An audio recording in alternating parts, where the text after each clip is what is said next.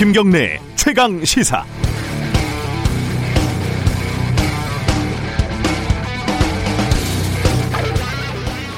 행정 수도를 옮기자는 얘기가 여기저기서 지금 나오면서요. 서울대 이전, 뭐, 한 말 더 나가면은 서울대 폐지론, 이런 얘기가 새삼 거론되고 있습니다. 물론 서울대 폐지론이 아니라 국립대 체제 개편이라고 말을 하기도 하는데, 어떻게 부르든 간에 이게 오래 논의던 문제이긴 한데, 실제로는 제대로 논의가 안 되는 꽤 괴상한 쟁점입니다. 최근에 부동산 이 이슈기 때문에 행정수도 이전과 연결되면서 엮였을 뿐이지 서울대 문제는 사실 아시다시피 부동산 문제와는 특별히 직접적인 연결고리는 없습니다. 입시 지옥, 교육 모순의 최정점에 있는 끝판왕, 뭐 이럴 수도 있고 지역 균형 발전을 위한 여러 아이디어 중에 다소 논쟁적인 소재 이렇게 볼 수도 있습니다. 어쨌든 논의할 수 있는 문제고 논의를 언젠가는 해야 될 문제인 것은 분명합니다. 최근에 이 문제가 어, 수면 위로 불거지니까 서울대 내부에서도 말이 좀 나오고 있다고 합니다. 주로 기사화되고 있는 서울대생의 의견은 열심히 공부해서 서울대 왔는데 내가 뭘 잘못했냐? 내가 왜 학벌 만능주의와 집값 상승에 적폐 취급을 받아야 하는, 하는 거냐? 이런 겁니다. 열심히 공부한 것은 맞겠죠. 다만 학벌 사회의 적폐는 아니지만 최대 수혜자라고는 할 수 있을 겁니다. 공부를 잘했다는 이유로 서울대라는 곳에서 받고 있는 우리 사회에서의 혜택 그리고 앞으로 평생 동안 얻을 유무형의 특별한 대접 이런 것들을 스스로 부인하지는 못할 겁니다. 서울대생이 뭔가를 잘못했다고 말하는 사람은 당연히 없습니다. 하지만 시스템을 바꿀 정도 바꿀 필요가 있다는 정도의 논의까지 원천적으로 거부할 정도로 서울대생의 그 권리가 신성한 것인지는 잘 모르겠습니다. 다수의 의견인지는 알 수 없지만 일단 참 실망스럽습니다. 7월 27일 월요일 김경래의 최강 시사 시작합니다.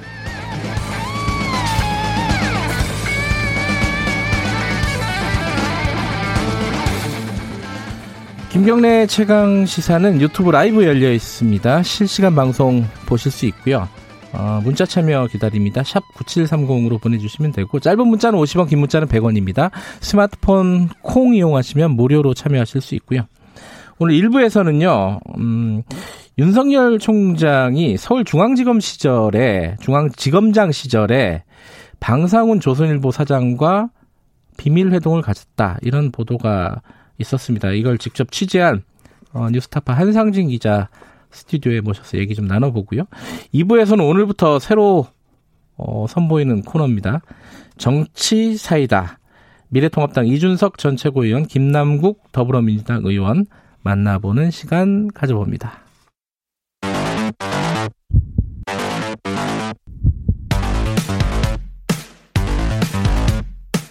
오늘 아침 가장 뜨거운 뉴스 뉴스 unboxing 네, 뉴스 unboxing 고발뉴스 민동기 기자 나와 있습니다. 안녕하세요. 안녕하십니까. 김민아 시사평론가 나와 계십니다. 안녕하세요. 안녕하세요. 어, 월, 탈북자 월북. 이게 좀 말이 좀 헷갈립니다. 그죠? 탈북자가 다시 월북을 한 거예요. 그죠? 그렇습니다. 이, 어, 이게 사건, 개요부터 간단하게 좀 민동기 기자 먼저 정리해 주시죠. 그러니까 북한이 코로나19 환자로 의심되는 탈북민이 네. 개성으로 재입국함에 따라 국가 비상방역 체계를 최대 비상 체제로 전환했다. 이런 입장을 밝혔습니다. 네. 그러니까 조선중앙통신 등 북한 매체들이 이제 공개적으로 밝히는 그런 내용인데요. 김정은 북한 국무위원장이 지난 24일 관련 보고를 받은 직후에 개성시를 완전 봉쇄를 했고요. 구역 지역별로 격폐시키는 선제적인 대책을 또 취한 것으로 지금 알려지고 있습니다. 이게 처음에 이 뉴스가 나왔을 때는 야 저게 무슨 말도 안 되는 소리냐라고 생각했는데 뒤에 보니까 사실이었어요, 그죠? 일단 그렇죠. 뭐 북한은 이제 갈 수 없는 땅인 줄 알았는데 어떻게든 뭐 가기는 갈 수 있는 모양입니다. 그렇죠.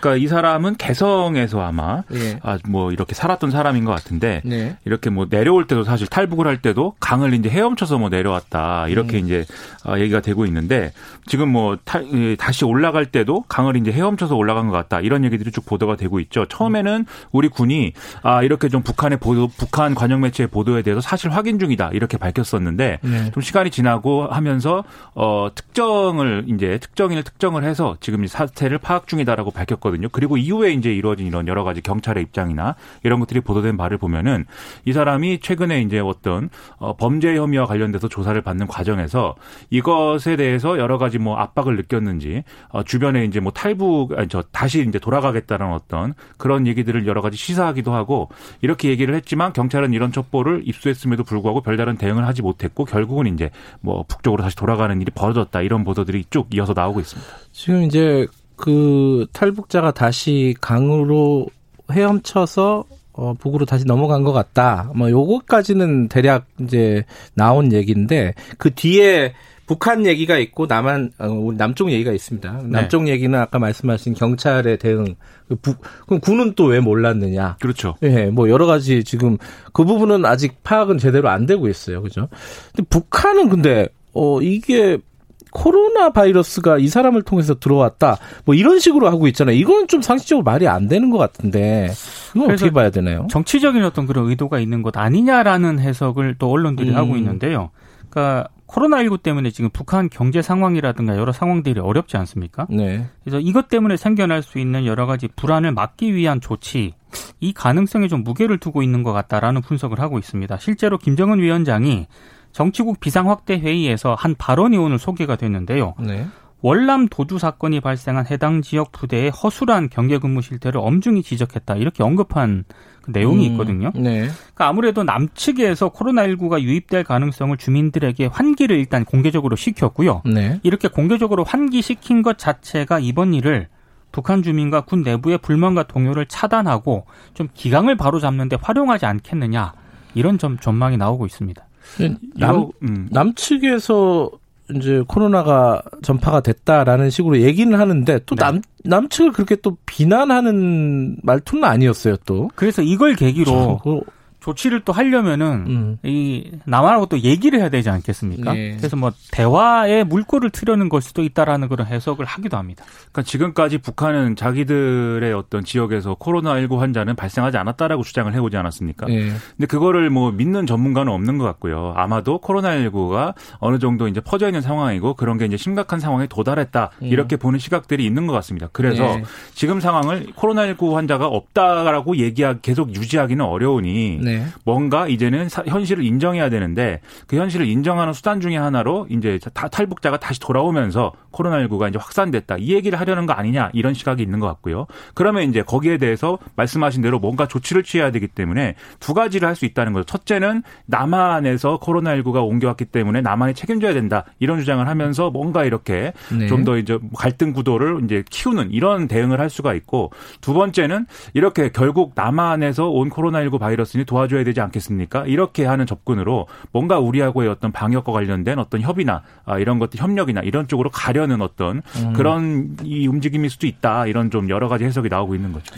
네, 어, 이건 뭐 우리 측은 경찰이라든가 군이 왜 몰랐는가, 왜 대처를 안 했는가 이 부분이 뭐 당분간 좀 쟁점이 될 것 같은 네. 생각이 듭니다. 어, 다른 얘기 좀 해보죠. 어, 금요일 날 검찰 수사 심의위원회가 열렸는데 어, 그 이른바 검언 유착 사건, 뭐 강요 미수 사건, 뭐, 뭐, 이 말, 이거 어떻게 부르든 간에, 어, 검사장, 한동훈 검사장에 대한 불기소를 권고를 했어요. 이게, 어, 지금 수사팀 입장에서는 굉장히 난감한 상황이 돼버렸습니다, 지금. 그러니까 이동재 전 채널A 기자는 기소해야 한다는 결정을 한 반면에, 한동훈 검사장에 대해서는 사실상의 수사 중단을 권고를 했거든요. 네. 그러니까 이동재 전 기자의 단독 범행 쪽으로 수사심의위원회 쪽은 결론을 내린 것 같고요. 네. 한동훈 검사장이 가담한 검언 유착으로는 볼 수 없다 이렇게 판단을 한 것 같습니다. 그러니까 여기에 대해서 검찰이 일단 자신들의 수사 내용 그리고 법원의 이동재 전 기자에 대한 구속영장 발부 취지라든가 수사심의위 의견을 종합적으로 고려해서 앞으로 처리 방향을 결정을 하겠다 이런 입장을 밝히긴 했는데요. 네. 오늘 경향신문을 보면 검찰이 한동훈 검사장을 상대로 한 수사 있지 않습니까? 이걸 네. 계속할지 여부를 고민 중인 것으로 지금 전해지고 있습니다. 특히 한동훈 검사장의 출석 조사라든가 휴대전화 포렌식 작업 추진 등을 당분간 보류하기로 했다. 이런 지금 보도를 하고 있기 때문에 검찰이 수사를 계속 할지는 좀 지켜봐야 할 것 같습니다.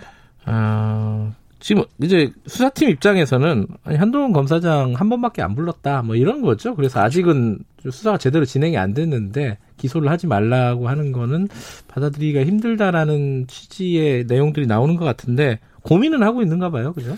이게 뭐 지금 상황이 굉장히 꼬여 있다 이렇게 봐야 되겠는데요. 네. 아무래도 그 수사심의가 뭘 판단했는지는 추정할 수밖에 없습니다. 어떤 근거로 뭘 판단했는지를 정확하게 얘기는 안 하기 때문에 네. 그냥 뭐 이러한 뭐 권고를 했다 이렇게만 공개를 하기 때문에 다만 추정할 수 있는 것은 그 채널 A 전 기자 측에서 공개한 녹취록 있지 않습니까? 네. 그 녹취록 내용을 보면은 뭐 어, 지난주에 한참 시끄러웠지만 결국은 유시민 노무현재단 이사장을 타겟으로 해서 뭔가 뭐 수사를 하고 보도를 하는데 둘이 공모했다라는 이제 근거는 안 되는 내용이었다라고 보는 거죠. 네. 그러면 수사심의에서 이 수사팀이 그동안 뭐 확보한 증거라든지 어떤 여러 가지 정황 등을 추가로 제출을 해서 이 수사심의를 설득을 할 수 있었어야 되는데 그렇지는 못했던 것 같습니다. 그래서 이제 수사심의에서 추가 제출된 증거나 이런 것이 없었기 때문에 결국은 이제 이쪽으로 방향이 간 건데 수사팀 입장에서는 사실 억울할 수 있는 문제가 있죠. 왜냐하면 지금까지 한동훈 검사장이 수사에 협조를 안 한 부분이 분명히 있고 네. 이게 수사심의 3일 전인가 4일 전인가 처음 이제 출석해서 조사를 받은 거잖아요. 네. 그리고 그동안 대검 지휘부랑 윤석열 검찰총장이 계속해서 이 사건은 검언 유착이 아니고 일종의 이제 MBC 보도와 그다음에 뭐 제보자 X라고 불리는 그 사람 간의 어떤 좀 어 뭔가 권언 유착 내지는 뭔가 이 잘못된 보도에 의해서 휘둘린 뭐 그 결과이다. 이 점을 예단해 가지고 계속 수사를 못 하게 해 왔기 때문에 수사팀 입장에서는 네. 그렇기 때문에 지금까지 안 된 것이기 때문에 앞으로 수사를 해야 됩니다라는 주장을 한 건데 뭐 수사심의에서는 그것이 받아들여지지 않은 것 같습니다.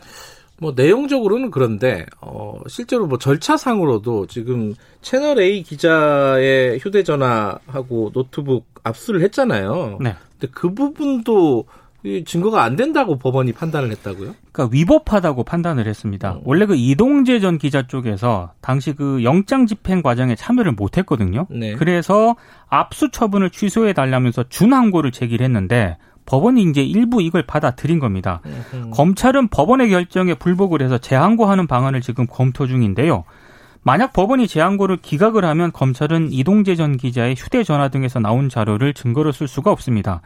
다만 그 이동재 전 기자 같은 경우에는 뭐 휴대전화라든가 노트북을 다 포맷을 해버렸거든요. 그래서 실제로 수사를 진행하는 데는 크게 영향을 미치지 않을 것이다라는 전망도 음. 있습니다. 그러니까 이게 사실 절차적인 어떤 오류인데, 그러니까 압수수색 영장에 적혀 있는 장소에 대해서 장소와 어떤 조건, 조건이 있지 않습니까? 그 조건에 맞춰서 이제 압수수색을 했어야 되는데 이게 이동재 전 기자는 압수수색 과정을 뭐 참관하지 않겠다고 했고 참관하지 않겠다고 해서 다른 장소에서 이 호텔에서 채널A 관계자로부터 휴대폰과 노트북을 전달받았다라는 게 검찰 입장인데 법원이 볼 때는 그것은 압수수색 영장의 집행 그 다, 이 어떤 그 근거가 아니었다는 거죠. 거기 네. 규정된 장소와 어떤 그런 내용이 아니었다는 거죠. 그래서 이것은 사실 절차적인 오류인 건데 그런데 이렇게 뉴스로 나와서 사람들이 받아들일 때는 역시 중앙지검 수사팀은 무리한 수사를 했구나 이렇게 음. 받아들일 수가 있는 그런 대목이어서 난감한 얘기가 계속 나오고 있는 겁니다. 절차상으로 증거가 되냐 안 되냐 이거는 우리가 미국 드라마 같은 데서 많이 보던 우리가 선진국이 돼가고 있는 듯한 느낌도 드는데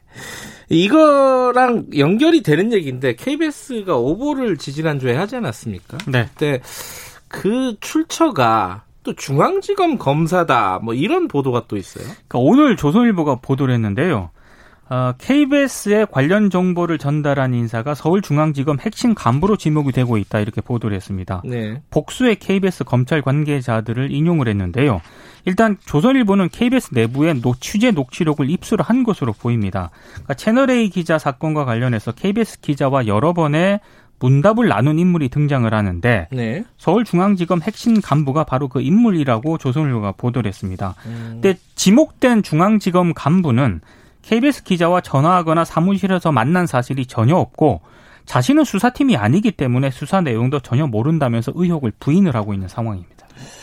이게 어. 의문이 많이 남는데 첫째로 이 하루면 사실 확인이 될 진위 확인이 될 내용을 검찰이 검사가 KBS 기자에게 굳이 이렇게 얘기를 한 이유가 뭘까? 그리고 그게 이렇게 보도되는 과정은 뭐였을까?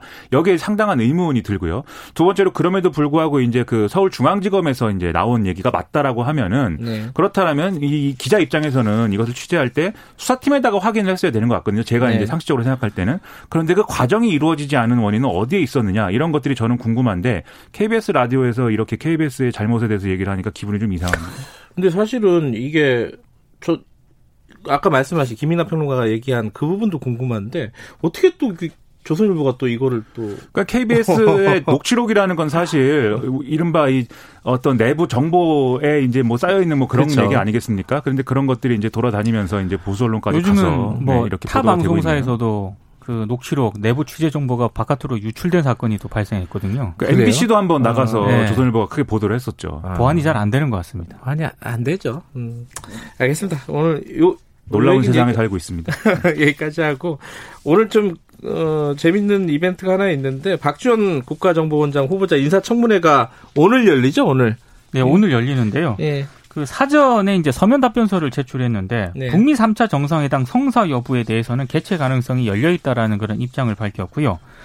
그동안 북미가 톱다운 방식을 통해서 북핵 해결과 한반도 평화 정착 노력을 전개해온 점에 주목할 음. 필요가 있다라는 점을 강조를 했는데 예. 미래통합당은 전혀 다른 쪽에 지금 주목을 하고 있는 오늘 쟁점은 50년 전 전공 필수 과목을 이수를 했느냐 이거하고 5천만 원을 빌렸는데 왜 안 갚았냐 이것이 오늘의 네. 쟁점입니다. 뭐 북미 관계라든가 국정원장 이런 쪽은 좀 오늘 다뤄지지 않을 것 같습니다. 오늘 어, 여기 진행 상황 보고 내일 좀 얘기해 보죠. 여기까지 듣겠습니다. 고맙습니다. 고맙습니다. 고발뉴스 민노기 기자 김민아 시사평론가였습니다. 지금 시각은 7시 36분입니다. 최강 시사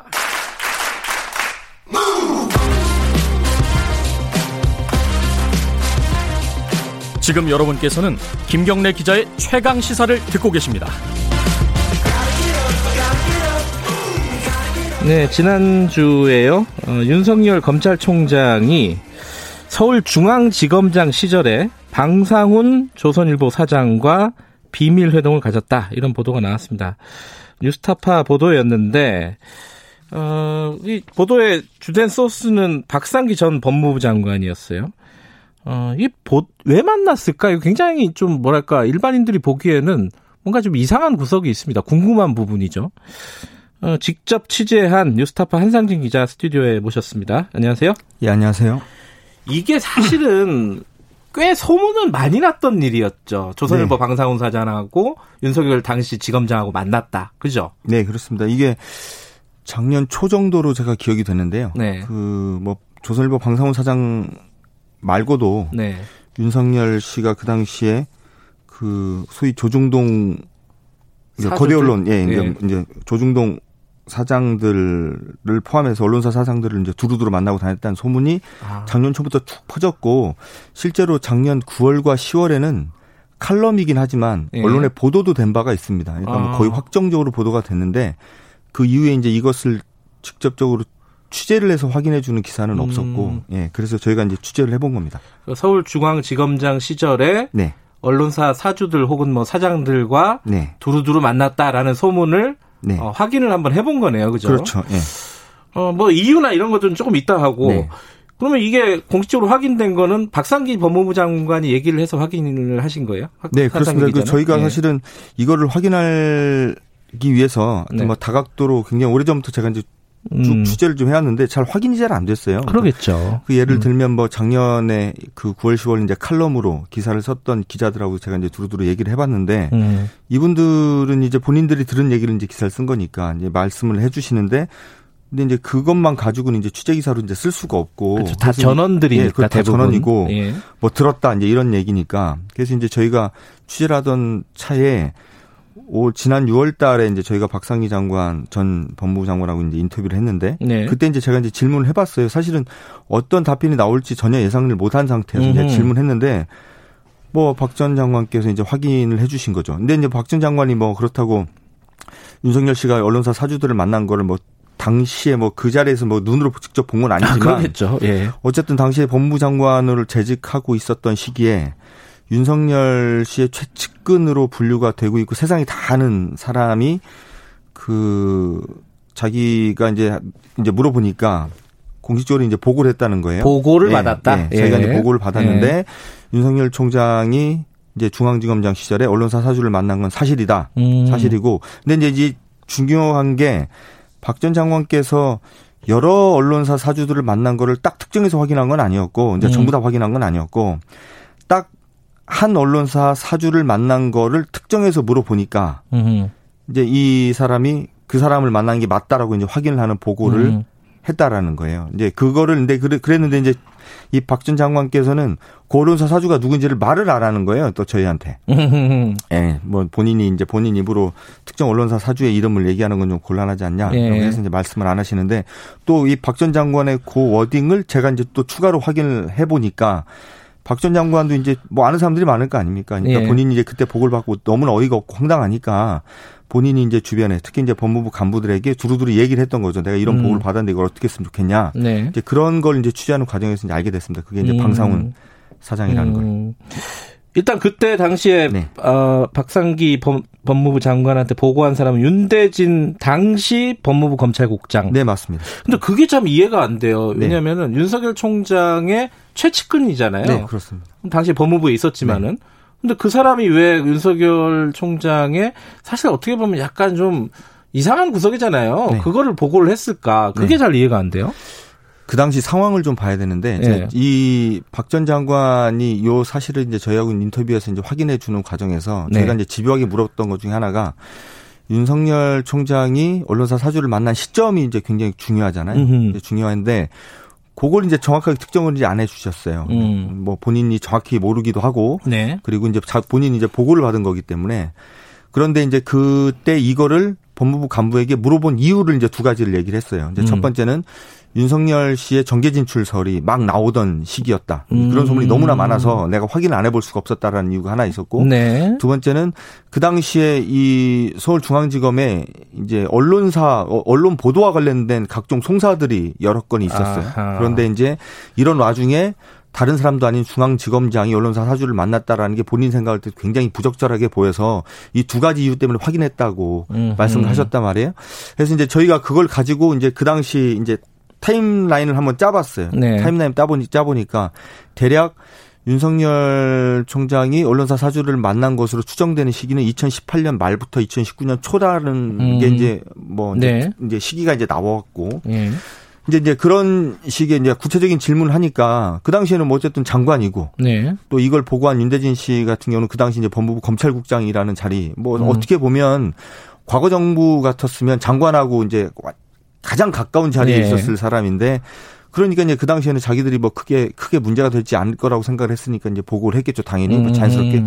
근데 이제 중요한 이유는 또 하나가 있는 게 사실은 작년 초부터 윤석열 씨가 이 언론사 사주들을 만나고 다녔다는 소문이 퍼질 때도 이미 그 자리에 윤대진 씨를 동석시켜서 음흠. 만나고 다녔다는 소문이 또 파다했었어요. 그러니까. 이제 윤석열 총장이 언론사 자주를 만난 것도 사실은 문제지만 윤대진 이제 자신의 첫 측근이었고 또 사실은 이 언론사 사주를 만나고 다녔을 것으로 추정되는 그 시기에 윤대진 씨는 어떤 자리에 있었냐면 서울중앙지검 1차장입니다. 그러니까 이제 서울중앙지검 1차장이면 서울중앙지검에서 다루는 대부분 이제 형사 사건들을 전부 다 이제 관할하는 위치에 있고 네. 또 이제 직위상으로는 보면 4 명의 차장이 있지만 사실은 수석 차장이거든요. 그러니까 네. 이제 이 지검장이 완전 오른팔 자리인데 이런 사람을 데리고 다녔다라는 소문이었어요. 사실은 그게 더 큰지도 모르겠습니다. 이제 음. 지검장이 언론사 사주를 만난 것보다 1차장을 데리고 다녔다라는 게 더 큰 이유인지도 모르겠는데 하여튼 그런 소문이 두루두루 퍼져 있는 상황이었기 때문에 네. 아마도 윤재진 씨 입장에서는 정확하게 보고를 해야 될 필요가 있어서 아마 그런 보고를 하지 않았을까 그렇게 추정이 되죠. 그 뭐 서울중앙지검장이 언론사 사주랑 만나는 게 자연스러운 일은 아니에요. 아닌데. 예. 근데 또 어, 일부에서는 아니 또 만날 수도 있는 거 아니냐, 그죠? 근데 뭐 그게 이제 아까 말씀하신 여러 가지 수사 상황이 네. 있었기 때문에 부적절하다고 네. 생각하시는 건가요? 어 일단 두 가지인데 네. 첫째는 아마 해방 이후에 서울중앙지검장 정도의 위치에 있는 검사장 검찰의 고위 간부가 언론사 사주를 만난 사례가 전혀 없을 겁니다. 음. 아마 예전에 이제 그 군사독재 시절에나 있을 법한 일이었고 피의자로 오면 만나겠죠. 뭐 그렇죠. 뭐 피의자로 오면 만났겠지만 네. 사적으로든 공적으로든 만나면 안 되죠. 안 음. 되고 왜냐하면 뭐 다들 아시겠지만 서울중앙지검에 언론사와 관련된 각종 송사가 끊일 날이 없고 네. 두 번째는 이 언론과 검찰의 유착 문제가 너무나 오랫동안 우리 사회 고질적인 병폐처럼 돼 음, 음. 있는데 이런 것들을 모르지 않을 사람들이 네. 만났다라는 것 자체가 일단 말이 안 되고요. 네. 두 번째는 다른 사람도 아니고 조선일보 방상훈 사장 같은 경우는 본인이 혐의자이면서 피고발인이면서 피의자입니다. 어떤 사건이었죠, 그게? 음, 이 한두 사건이 아닌데요. 아, 예. 이 문재인 정부가 들어선 이후에 뭐 민주언론 뭐 시민연합이라던가 정부 네. 언론 노조라던가 이런 곳에서 여러 건에 걸쳐서 조선일보 관련된 뭐 고소고발을 진행을 해왔고 사실은 이 고소고발이 아닌 사건으로 검찰이 수사를 하는 사건들도 있었고요. 그러니까 뭐좀 더 정확히 말씀을 드리면 2018년 초중반부터 시작해서 여러분들이 다 아시는 고 장자연 씨와 관련된 사건 이거는 아. 딱 조선일보 관련된 사건이거든요. 이걸 2018년 초부터 서울중앙지검이 수사를 하고 있었어요. 아하. 이것도 다른 것도 아니고 예. 검찰개혁위원회의 권고에 따라서 검찰이 수사를 하고 있었습니다. 그 음. 결정을 내린 게 윤석열 씨예요. 음. 그런 상황에서 이 피혐의자, 그러니까 피고발인이었던 그리고 수사 대상자였던 방상훈 사장을 만났다. 이거는 그 음. 그 자체로 부적절하고요. 그거 말고도 조선일보와 관련돼서 지난 2, 3년 사이에 서울중앙지검에 걸려 있었던 고소고발 사건의 대부분이 사실은 으흠. 방상훈 사장 일가와 관련된 사실, 사실 예. 뭐 이제 사건입니다. 그러니까 조선일보와 관련된 사건이 아니고요. 방상훈 사장 일가의 백, 뭐 횡령 배임 음. 그리고 이런저런 뭐, 뭐 갑질 이런 음. 것들을 수사해 달라라는 사건입니다. 음. 그런 사건들이 고소고발돼서 수사가 진행 중인 상황에서 네. 그 당사자를 다른 사람도 아니고 중앙지검장이 네. 그것도 지금 아직은 의혹입니다만 중앙지검 1차장을 동석시켜서 뭐 만났다라는 의혹이 나왔다는 것 자체가 굉장히 불미스러운 일이고 으흠. 만약에 이런 의혹이 있다고 한다면 이 의혹을 해소하기 위한 차원에서라도 윤석열 씨는 적극적으로 나서서 내가 만났으면 만났다, 안 만났으면 안 만났다, 만났으면 왜 만났다라고 적극적으로 해명해야 될 필요가 충분히 있는 사건이었다. 저는 그렇게 음. 봐요. 근데 지금 이제 그쪽 그 윤석열 총장 쪽 취재를 하셨는데 네. 그쪽의 반응은 어 일단 대검을 통해서 나오는데 네. 대검 반응은 만날 이유도 없고 만난 사실도 없다 뭐 이 반응이에요 지금? 아닙니다. 그 정확하게 네. 보면 제가 이제 질문을 여러 개를 드리지 않았겠어요 네. 대검에 첫째는 만난 사실이 있느냐 있는지를 물어 네. 물어봤고요. 두 번째는 만났으면 왜 만났는지. 네. 안 만났으면 뭐 이제 그 다음 질문은 필요 없는 네. 거니까 만났으면 왜 만났는지. 그리고 세 번째는 그렇게 만난 게 부적절하다라는 세간의 평가에 대해서 니들은 어떻게 생각하냐 이렇게 음, 물어봤어요. 네. 자 그런데 만났는지 안 만났는지에 대해서는 답이 없습니다. 아. 네, 답이 없고요.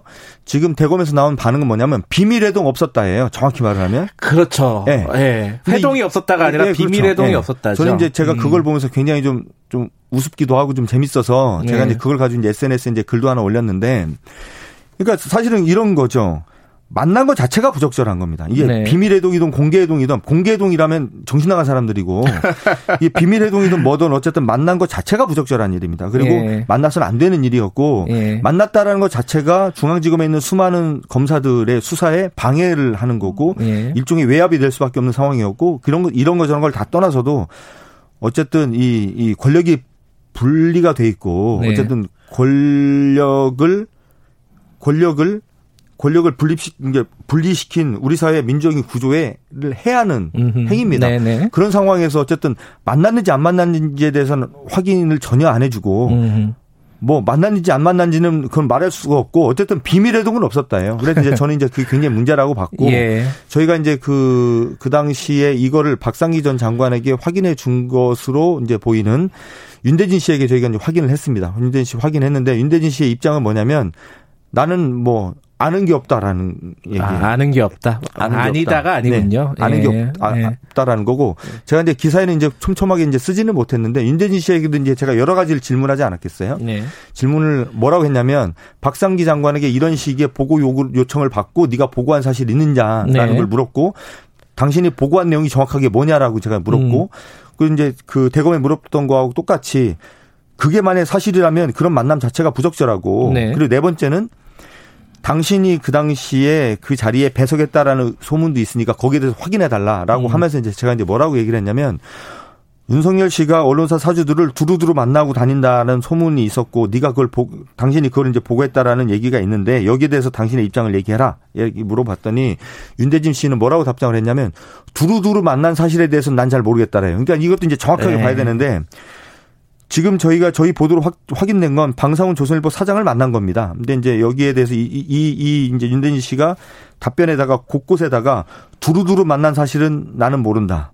그리고 두루두루 만나는 과정에서 내가 동석한 바가 없다 이렇게 돼 있어요. 그래서 이제 제가 뭐라고 이제 추가로 질문을 드렸느냐면 두루두루 빼고 조선일보 방상훈 사장을 만난 사실 예. 그리고 그것과 관련돼서 당신의 입장을 얘기해라 이렇게 답을 보내, 질문을 다시 보냈는데 답 없습니다.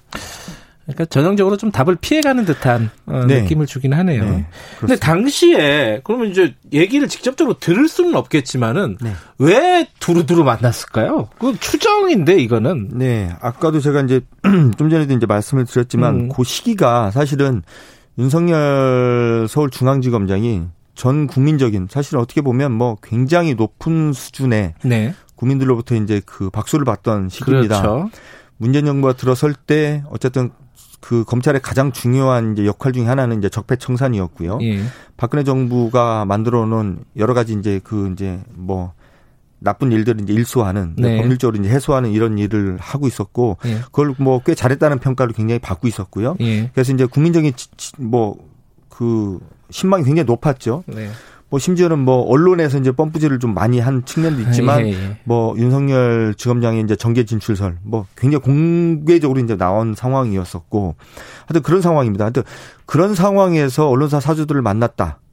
라는 것이 사실은 굉장히 이제 중요한 포인트였고 사실은 제가 취재를 하게 된 이유기도 했었고 그 실제로 시간이 좀 지난 다음에 실제로 이제 뭐 정계줄 순설 지금 뭐 거의 기정사실화 돼서 지금 돌아다니고 있지 않습니까? 뭐 그게 이제 시작됐던 시점이기도 하고 음. 아까도 말씀을 드렸지만 그 당시에 굉장히 부적절했죠. 그 조선일보와 관련된 여러 건의 고소고발이 이루어져서 수사가 진행되고 있는 와중에 네. 이게 비밀이든 공개적으로든 언론사 사주를 만나고 다녔다라는 건 뭐 사실은 어떻게 보면 검찰 그리고 오랫동안 검사 생활을 했던 사람이 도저히 음. 예 상식적으로 예, 알 수 없는 추가적인 보도가 좀 있나요? 저희가 뭐 지금 사실은 뉴스타파에서 이 네. 문재인 정부 검찰 3년에 대해서 지금 취재해서 지금 보도를 지금 이어가고 있는데요. 사실은 지금 이번 보도도 그 일환으로 저희가 알겠습니다. 진행을 하는 것이고 뭐 여기까지, 추가 보도 계속 하겠습니다. 여기까지 듣겠습니다. 고맙습니다. 네, 감사합니다. 황산진 기자였습니다. 네.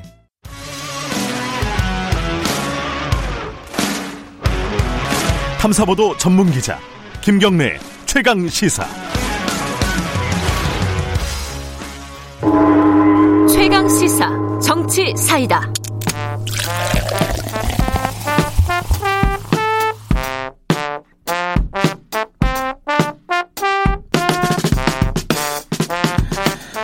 네, 답답한 정치, 고여있는 정치, 묵은 정치는 가라. 여의도 정치에 젊은 피가 떴다. 김남국, 이준석, 이준석, 김남국의 정치 사이다. 아, 이게 참 처음 하는 건데, 어, 이름이 굉장히 낯이 익으실 겁니다. 예, 정치 사이다. 어디서 많이 듣던 것 같은데, 이게 거의 모든 방송 코너에 하나씩 다 있어요. 사이다가. 어, 여기 우리는 이제, 어, 먹는 사이다가 아니라 두 분은 정치 사이다. 어. 이런 뜻이 기도 한다는데, 어찌됐든 오늘부터 두 분 모시고, 어, 전국의 뜨거운 현안들 좀 어, 재미있게 좀 다뤄보도록 하겠습니다. 소개 정식으로 드리죠. 미래통합당 이준석 전 최고위원 나와 계십니다. 안녕하세요. 네, 안녕하십니까. 그리고 더불어민주당 김남국 의원 나와 계십니다. 안녕하세요. 네, 안녕하세요. 안산 단오늘의 김남국입니다. 다 알아요. 지역구가 중요합니다. 네. 어, 말씀하셔야 되는 거 아니에요? 네. 어, 디에 나왔던? 저는 아직 여의도 정치 아닌 상계도 정치하고 있습니다. 이준석입니다. 그, 잠깐만, 두 분은 좀 방송에서 많이 만나셨으니까 그렇게 낯선 사이는 아니실 거고요, 그죠? 저희가 작년 이맘때만 해도 거의 단짝이었죠. 일주일에 한 세 번씩 만났나요? 계속 일주일에 아, 1대1 토론도 하고 네. 사자 토론도 같이 하고. 아, 그럼 두 분은 스타일을 잘 아시겠네요, 그죠? 어, 서로 간에. 너무 알기 때문에 부담스럽습니다. 네. 김남국은 집요해요. 아, 집요하시다. 살살 봐주면서 해주세요. 아, 오늘 얘기가 또 마침 좀 어, 예민한 얘기긴 한데 어쨌든 자, 유튜브 라이브 열려 있고요. 샵 9730으로 문자 보내주세요. 짧은 문자 50원, 긴 문자 100원입니다. 스마트폰 콩 이용하셔도 좋습니다. 어, 지난주 말에 어, 검찰 뭐 뭐죠? 그 수사심의위원회 그죠? 네. 네 수사심의위원회가 열렸는데 저 채널 A 사건 관련해가지고요. 우리가 브리핑에서 잠깐 다뤘었고요. 어, 이동재 기자, 채널의 이동재 기자는 뭐 기소해라. 그리고 어, 한동훈 검사는 기소하지 마라. 뭐 이렇게 거칠게 말하면 결론이 그거예요. 근데 이게 지금까지 쭉 진행됐던 내용과 연결이 되면은 이걸 어떻게 해석할지를 가지고 이제 어, 여러 가지 얘기가 나올 수밖에 없습니다. 수사가 흔들리는 거 아니냐. 수사팀 굉장히 곤혹스럽다. 이런 얘기가 일단 1차적으로 나올 수밖에 없어요. 어, 여기에 대해서는 어, 이준석 위원께서 먼저 말씀해 주신 게 좋을 것 같아요. 예, 사실 뭐 이 굉장히 요란한 떡밥이었죠. 굉장히 많은 어쨌든 그 증언들이 있었고 네. 그 안에서 또 이제 결국 법무부 장관과 검찰총장이라는 양대 이제 어 탑이 이제 다투는 그런 상황까지 발생했으니까요. 네. 저는 그런데 뭐 사실 소문난 장치에 먹을 거 없다라고 결국은 중앙지검이 이번 수사를 하면서 여러 부침도 있었겠지만 결국 어떤 증거도 제대로 제시하지 못한 것으로 결론이 네. 난거 아닌가. 저는 예를 들어 뭐 제가 처음에 이 논란이 불거졌을 때부터 제가 토론 자리에서 상대 패널과 마주 앉으면은 보통 이걸 물어봤어요. 혹시 이동재 기자, 아, 그 이동재 기자는 모르겠고 한동 검사가 했다는 발언 중에 이게 검언 유착이 되려면 그 뭔가 공모한 흔적이 있어야 되잖아요. 어떤 발언이 문제입니까? 라고 제가 한 한 달째 얘기하고 있거든요. 근데 이제 그때마다 상대 패널도 곤혹스러워했죠. 네. 없지만은 뭐 워낙 이번 정부에서 그 검찰 수사 자료가 유출되는 걸 막고 있으니까 그래서 안 나오는 거 아니겠느냐. 네. 뭐라도 있겠지. 이러면서 계속 그 뭐도 있으니까 압수수색 영장 나온 거 아니냐. 뭐 이렇게 얘기를 했었거든요. 네. 그런데 결국은 아무것도 없었던 걸로 결론이 나버렸습니다. 일단 예, 수사심의위원회 결론에 대해서 이렇게 어, 소문난 잔치에 먹을 거 없었다. 그냥 떡밥에 불과했다. 뭐 네. 이런 얘기잖아요. 네. 뭐, 그 김남국 의원께서는 예. 네 녹취록만 보고 판단하기엔 좀 어려운 것 같아요. 네. 수사라고 하는 것을 통해서 사실 실체적 진실을 밝히는 게 매우 중요한데요. 해당 내용이나 이런 것들을 보면 공모에 의심되는 정황은 있지만 형사법적으로 봤을 때 진짜 이게 공모를 해가지고 같은 범죄를 저질렀다라고 볼만한 녹취 내용은 조금 부족한 건 사실입니다. 네. 그러나 지금 백승우 기자 그러니까 함께 동석했다라고 하는 채널의 후, 배 기자 후배 기자의 네. 이야기를 들어보면 이동재 기자가 후배 기자에게 이 한모 검사 이 한동 검사 이름을 말해도 되는 어, 거죠? 계속 얘기했죠. 네. 아, 네. 한동훈, 검사. 검사 가 네. 공모했다라고 할 만한 그런 이야기를 했다라는 거거든요. 네. 그리고 또 동시에 사실 이 대리자라고 하는 이철 그 대표의 이철 전 대표의 대리자라고 할 수 있는 그 제보자 지모 씨, 지모 씨 제보자 X는 가장 중요했던 게 뭐겠습니까?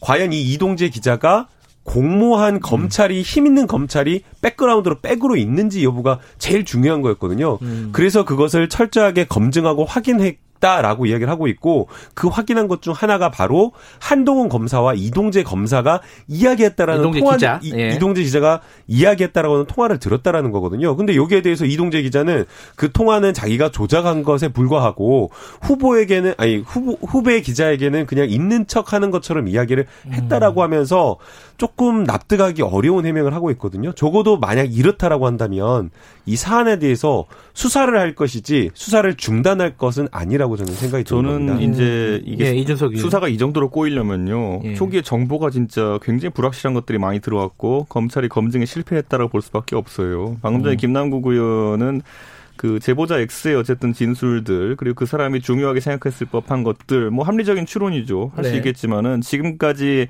제보자 X 그 지씨라는 분이 했던 발언들을 보면은 뭐 이 사건에 국한되는 것이 아니라 뭐 아주 신빙성을 갖고만 볼 수는 없는 내용들을 많이 이야기했어요. 가장 대표적인 것이 이번에 박원순 시장 돌아가셨을 때 그 비서분이 나경원 의원의 보좌진이었다. 뭐 이런 말씀도 하셨거든요. 누가 누가 그 얘기를 했다고요? 제보자 X가요. 아 그래요? 예 예. 그러니까 뭐 그런 정도의 신뢰도를 가진 분이기 때문에 저는 이런 부분에 있어가지고 뭐 그분의 그렇다고 해서 모든 주장이 틀리다는 건 아닙니다. 네. 근데 검찰이 좀 사전 검증을 좀 더 열심히 했어야 되는 거 아닌가 이런 음. 생각을 하게 됩니다. 그래서 네, 이제 김남국 그래서 이제 그 지점에 바로 문제가 있다고 저는 생각이 드는데요. 음. 어, 사실 이 사안은 검언 유착 사건이고 음. 검찰 수사에 대한 신뢰, 국민의 신뢰를 굉장히 바닥에 떨어뜨리는 사건이거든요.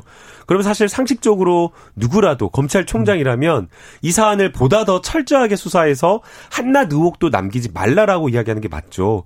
특히나 연루가 되었다라고 하는 사람이 검찰총장의 최측근이에요. 음. 그러면 더더욱 이 수사와 관련되어서 철저히 해야 되는데 수사를 제동을 걸어버린 겁니다. 음. 지금 어떤 상황인 거냐면요. 압수한 압수물에 포렌직을 하기도 전 단계이고 음. 그 다음에 수사의 A, B, C 중 가장 기본이라고 할 수 있는 피의자 소환 조사, 피의자 소환 조사 자체를 하지 않은 상황이에요. 그럼 어떻게 이 사안의 실체적 진실을 밝혔다라고 이야기를 하겠습니까?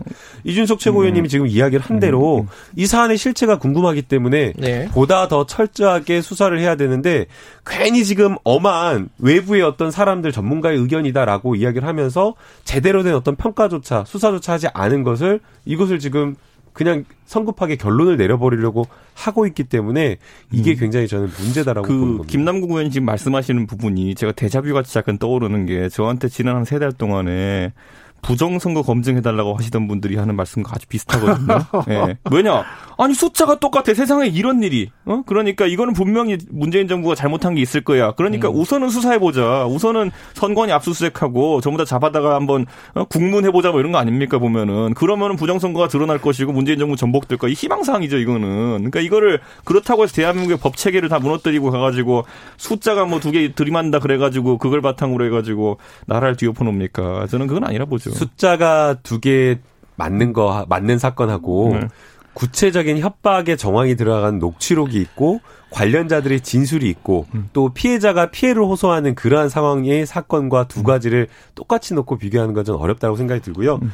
결국에는 이 수사 심의 위원회의 음. 역할과 목적이 좀 잘못됐기 때문이 예. 아닌가 생각이 듭니다. 그 얘기를 좀 넘어가려고 음. 하는데 그 예. 말씀 해 주세요. 네, 2년 동안 이 검찰에서 한 8번 정도의 수사 심의 위원회가 네. 열렸다라고 하거든요. 이 전문 수사 심의 위원회가 들어온 이유는 결국에는 검찰이 내부에서 가지고 있는 음. 잘 보지 못하는 그 bias, 편향 된 어떤 수사나 이러한 것들을 통제하고 또 우리나라 같은 경우에 형사소송법의 기소 독점주의와 기소 편의주의를 정해놓고 있거든요. 그러다 보니까 전관예우라든가 제 식구 감싸기, 잘못된 어떤 수사권 남용, 뭐 이런 것들이 많거든요. 그래서 이러한 것에 대해서 국민적, 민주적 통제를 사후적 평가가 아니라 사전적 단계로 사전에 제안하자라고 하면서 전문수사 자문위원회가 들어간 건데 이게 전문수사 자문위원회 운영되는 걸 보면 결국에는 검찰이 부담, 부담되는 사건, 예컨대 검찰이 연루돼 가지고 뭐 음. 직권 남용을 했다라는 사건이라든가 아니면 굉장히 정 치적으로 민감한 현안에 대해서 검찰이 결론 내기 어려우니까 외부 자문가들 끌어들여가지고 검찰 입맛에 맞는 그러한 지금 결론을 내는 그러한 기구로 전락해 버렸어요. 아니 근데 저는 그래서 저는 이게 음. 제대로 된 어떤 어, 기구가 좀 되지 못한 것이 아닌가 생각해요. 예, 수사심의위원회 관련해 가지고 저는 수사심의위원회에 예. 계신 이제 뭐 대법관 분들도 그렇고 저는 이분들이 뭐 그렇게까지 편향적인 판단을 내릴 만한 권위가 없는 분들은 아니다. 그러니까 결국에는 굉장히 신뢰할 만한 분들이다 이렇게 판단하고요. 다만 김남국 의원이 말한 것처럼 불편하시면 없애세요. 예, 저희, 저희가 만들었습니까? 여권에서 만들었던 것이고 그래서 운영해 보니까 또 마음에 안 들어서 없애겠다는데 국민의힘으로 하면 됩니다. 그런데 이제 문제는 뭐 저는 이 부분에 있어가지고 사실 심의의 결과에서 어떤 부분이 납득하기 어렵다는 것인지 중앙지검은 본인들이 가고 있는 최선의 증거를 제시했고요. 그리고 그 안에서 사실 아까 말했던 것처럼 이분들이 뭐 어, 배심원단처럼 뭐 법에 대한 관, 지식이 없는 일반 시민도 아니고 이건 실제로 전문가들이 판단한 것인데 전문가들의 의견이 마음에 안 든다? 그래서 이제 이걸 부정하겠다라고 한다면은 하면 됩니다. 그리고 이 조직도 없애면 됩니다. 저희가 만든 거 아니에요. 그런 단순한 문제는 좀 아닌 것 같고요. 예. 결국에는 사실 이 사안을 수사를 해야 될 사안인지 아니 안 해야 될 사안인지를 판단하는 거잖아요. 그러면은 지금 국민들이 봤을 때는 검언 유착, 표적 수사를 하고 그 다음에 이러한 어떤 잘못된 검찰과 언론의 유착 관계가 있다라고 한다면 사실은 의혹을 밝히는 게 맞잖아요. 그런데 지금 수사를 하지도 않은 상태에서 막아버렸거든요. 지금 이게 전문수사 자문단이 뭐 전문가 집단이라고 하는데 전문가 집단이 항상 오는 건 아니에요. 음. 전문가 집단이 제대로 된 어떤 결론을 내리려면 사실은 제대로 된 자료나 근거, 수사 기록을 보고 판단을 해야 되는데 이 사람들이 지금 보고 있는 것은 완전한 기록이 아니에요. 수사가 되지도 않았고 그 다음에 그냥 각자 주인 검사와 피해자 그 다음에 피의자 이 사람들이 피의자의 변호인 이 사람들이 그냥 낸 의견서를 보고 그냥 판단하는 거거든요. 잠깐 지금 막, 네. 어, 약간 헷갈리는 게 있는데 네. 그러니까 전문수사 자문단하고 금요일 날 실제로 열린 건 수사심의위원회였잖아요. 네, 네. 그러니까 전문사 자문단은 전문가들의 그룹인데 네. 수사심의위원회. 네, 수사심의위원회는 전문가가 아닌 일반인들도 일반인 많이 포함되어 있는 네, 거죠. 네. 그러니까 그 부분은 아까 이제 서로 간에 약간 헷갈린 표현이 있었으니까요. 용어가 지금 저희가 헷갈렸는데요. 다 헷갈려요, 사실. 예. 수사심의위원회를 이야기하고 있고요. 예. 수사심의위원회는 15명 위원으로 위촉이 되는데 예. 대부분은 형사 사법에 대해서 전문가로 음. 위촉이 됩니다. 네. 근데 이게 아까 어, 수사심의위원회가 최근에 이제 논란이 됐던 게 두 번째입니다. 음. 첫 번째가 이재용 삼성전자 부회장 사건 관련해서도 수사 중단을 권고했는데 이게 아직 검찰에서 결론을 안 내렸어요. 음. 근데 이게 참 애매한 게 수사기관 입장에서는 이게 강제력이 있는 게 아니잖아요. 이 결론이. 음. 근데 듣기도 뭐하고 안 듣기도 뭐한 상황이 돼버렸어요. 두 사건 다. 이런 이러면은 이 기구 자체가 진짜 좀 애매한 거 아니냐? 아, 저는 그래서 단언코 예. 말씀드리는 게 앞으로 이게 불편한 것으로 여겨진다면은 빨리 없애시라. 이게 민주당 전문 아닙니까? 왜냐하면 이게 사실 사법제도라는 거는 네. 우리가 시험 과목에 맞추듯이 결국엔 맞춰가는 겁니다. 음. 우리가 예를 들어 미국 영화 같은데 보면요, 그런데 보면은 뭐 실제 법정도 그럽니다. 음. 변호사들이 오만 쇼를 다 해요. 왜냐 배심원들의 마음을 얻어야 되니까요. 그게 네. 배심원제 재판이라는 룰에 따라서 가는 것이거든요. 그러다 보면은 사실관계와 다른 내용들이 나올 수도 있어요 거기서는. 음. 근데 저는 지금 시점에서 우리나라 같은 경우에는 뭐 재판은 아니지만 어쨌든 수사심의위원회 제도를 발족시킨 것이 현 여건이라 그러면은 거기에 맞춰서 이런 결론들이 나올 수 있는 겁니다. 심지어 이게 뭐 권고적 성격을 가진 결론이기 때문에 만약에 무시하실 거면은 중앙지검에 또 수사지휘를 하셔가지고 추미애 장관이 아 이거 무시하고 가라 이렇게 하시면 됩니다. 제도 안에서 하는데 무슨 문제입니까? 이거 이건 어떻게 생각하십니까, 김남국 의원님? 그렇게 뭐 정말 쉽게 생각할 건 아니라고 보이고요. 거고요. 아니, 왜 이렇게 어렵게 생각하세요 모든 일을? 미국이나 네. 미국이나 일본이나 네. 프랑스나 네. 전부 다 네. 이런 어떤 국민적 통제, 민주적 통제 장치를 두고 있습니다. 네.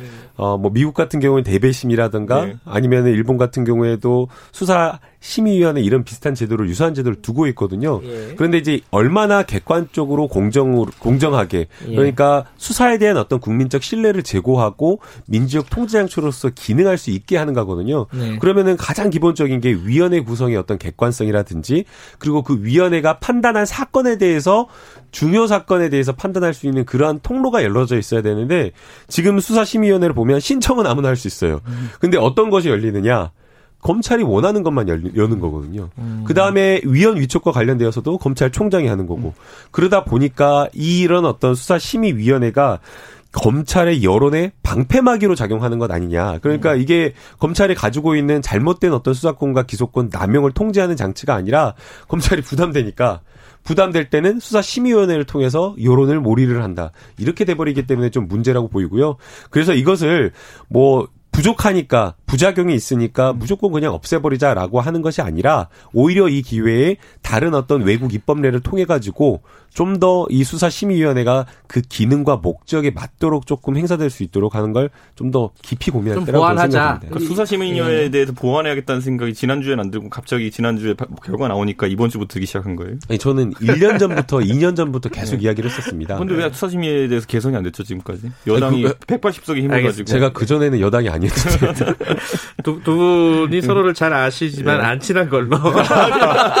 아니 제가 1, 2년 전부터도 항상 네. 그 검찰 네. 수사권 기소권 남용에 대한 통제를 이야기를 했고요. 네. 그 방법 중 하나로서 수사심의위원회 전문 수사자문단이 필요하다라고 이야기를 했었습니다. 근데 이제 사실은 지금까지 이 채널 A 뭐 검언 유착 사건, 뭐 강요 미수 사건, 뭐 어째 뭐라고 네. 부르든 간에 이 사건을 두고 검찰총장하고 어, 추미애 음. 법무부 장관이 굉장해 대립해 왔던 거는 누구나 다 아는 얘기잖아요. 네.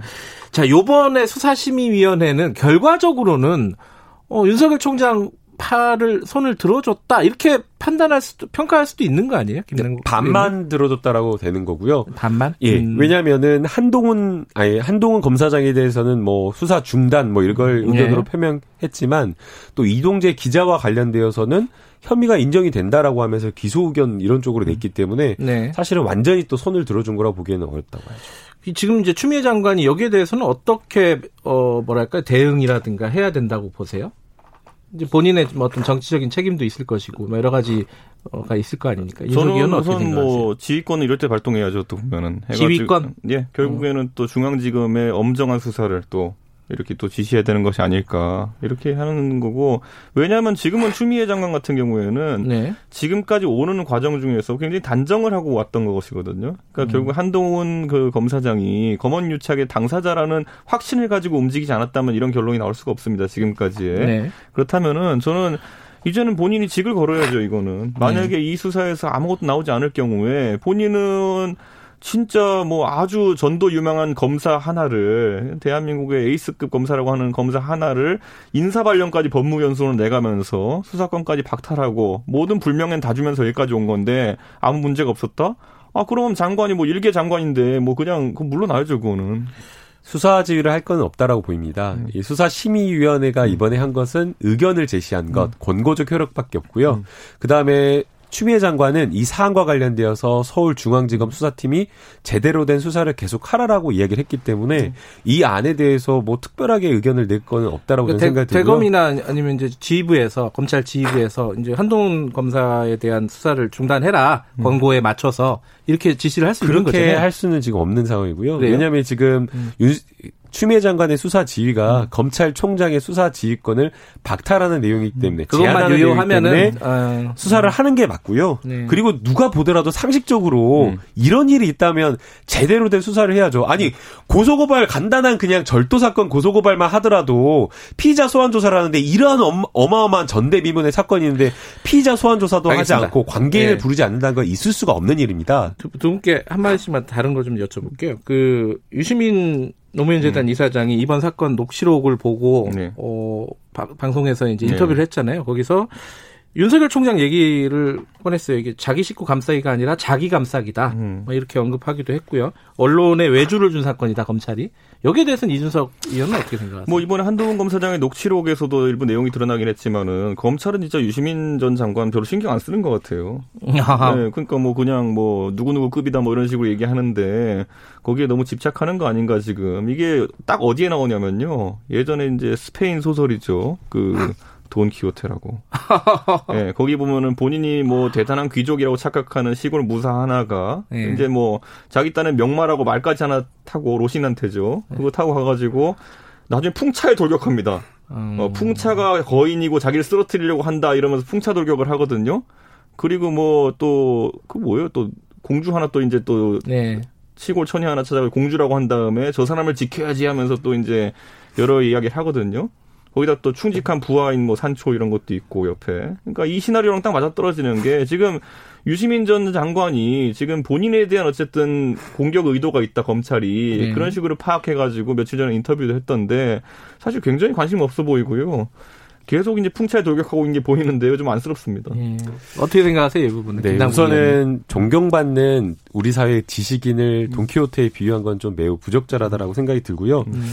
어, 일련의 검찰 수사가 표적 수사라는 느낌을 받습니다. 음. 한명숙 전 총리 사건 같은 경우에도 하나의 뇌물 사건이 검찰이 무죄받자 그 사건 선고가 나기 직전에 표적 수사를 해가지고 다른 건을 사건을 가져오는데 네. 그 사건을 만들어냈다라는 의심을 받고 있거든요. 음. 없는 사건의 진술을 받기 위해서 그 증, 증인을 뭐 73번, 88번을 불러서 진술 자체를 하나하나 시험 봤다라는 그런 이야기가 나오고 있는데 이것도 이, 이 비슷한 것 같아요.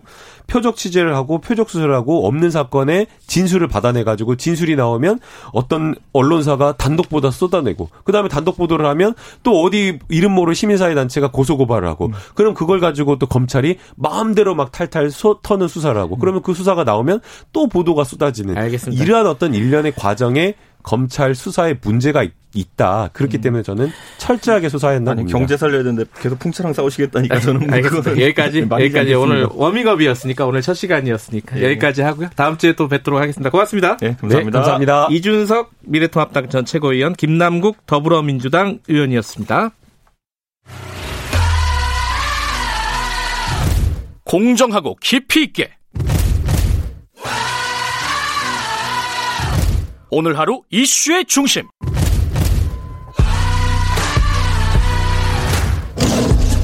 김경래 최강 시사.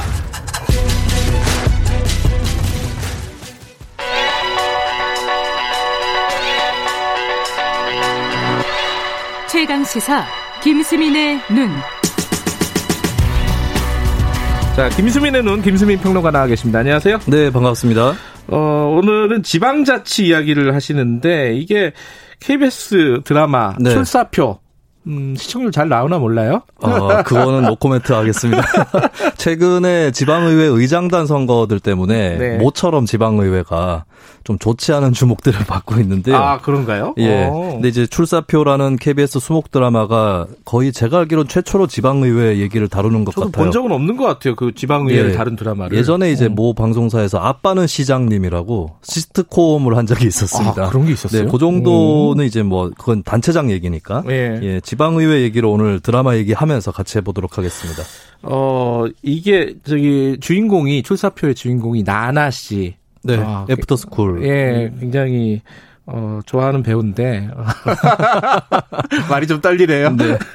이게 사실은 본인 그러니까 김수민 씨 본인이 약간 좀 네. 빙의 된 느낌이 있다. 빙의까지는 아니고요. 왜냐하면 남성 여성 차이가 있으니까. 네. 근데 이제 여기 구세라 의원으로 음. 나와요. 마, 아, 이름이 구세라예요? 네, 네. 마원 구의회이고 음. 네, 여기에 이제 29살에 무소속으로 당선이 되는데 네. 이게 저랑 똑같습니다. 요것만.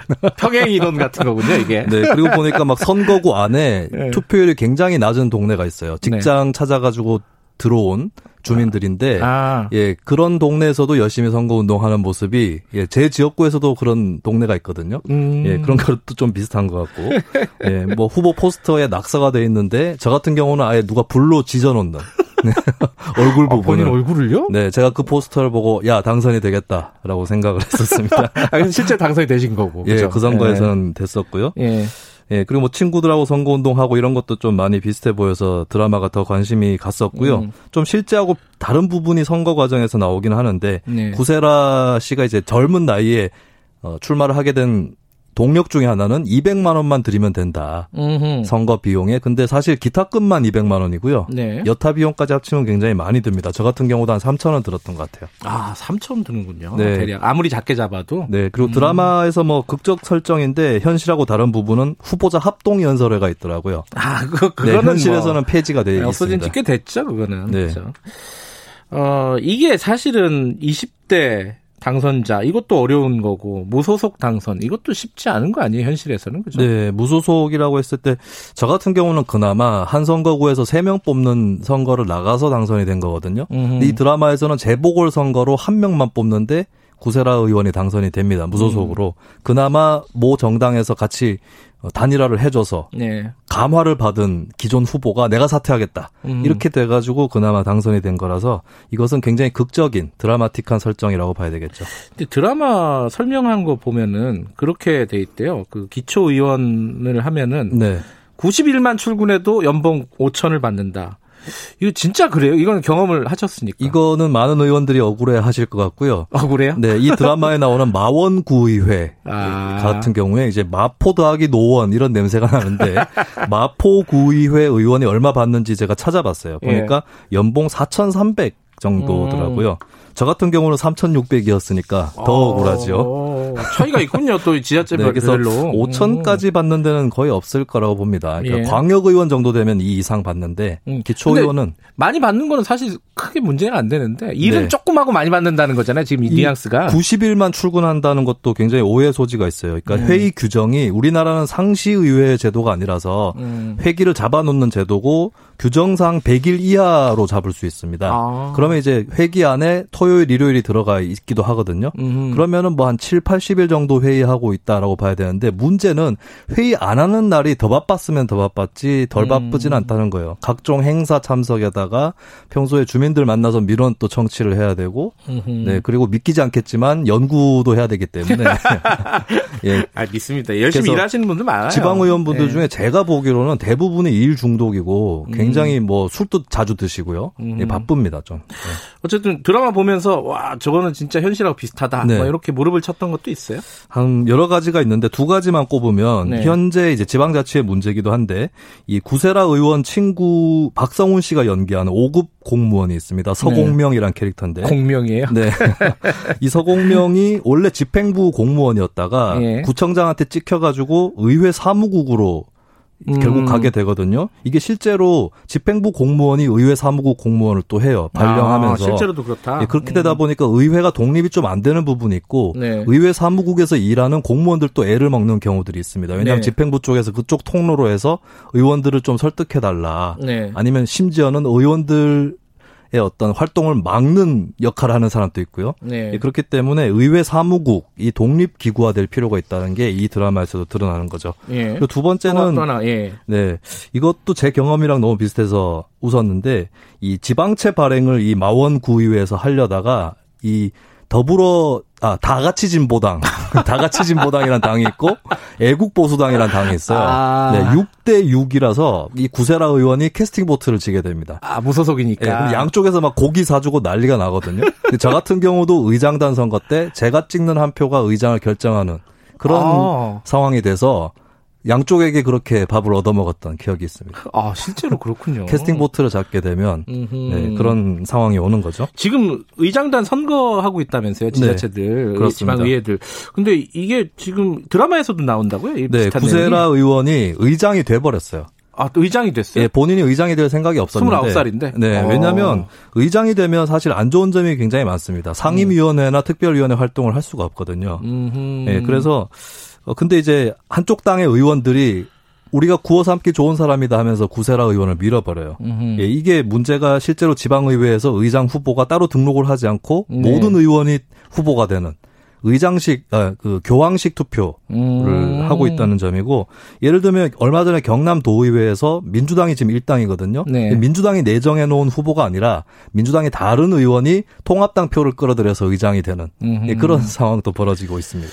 시간이 오늘 많지가 않네요. 네. 본인 얘기니까 되게 재밌는데 다음에 한번 또 이렇게 좀 버무려 주시기 바라겠습니다. 네. 이게 지방의회에도 관심을 가져야 됩니다. 그죠? 중앙의회만 계속 관심 가지면은 어, 나라 꼴이 이상해지는 꼴이 있습니다. 그 지방의회에서 벌어지는 희한한 일들 우리 많이 보잖아요. 그죠? 네.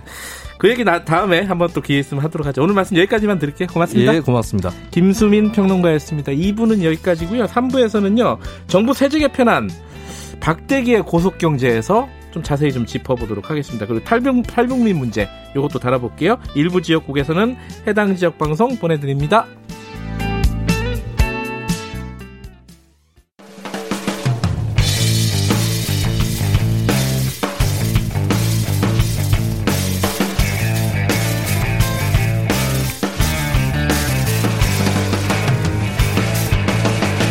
김경래의 최강 시사.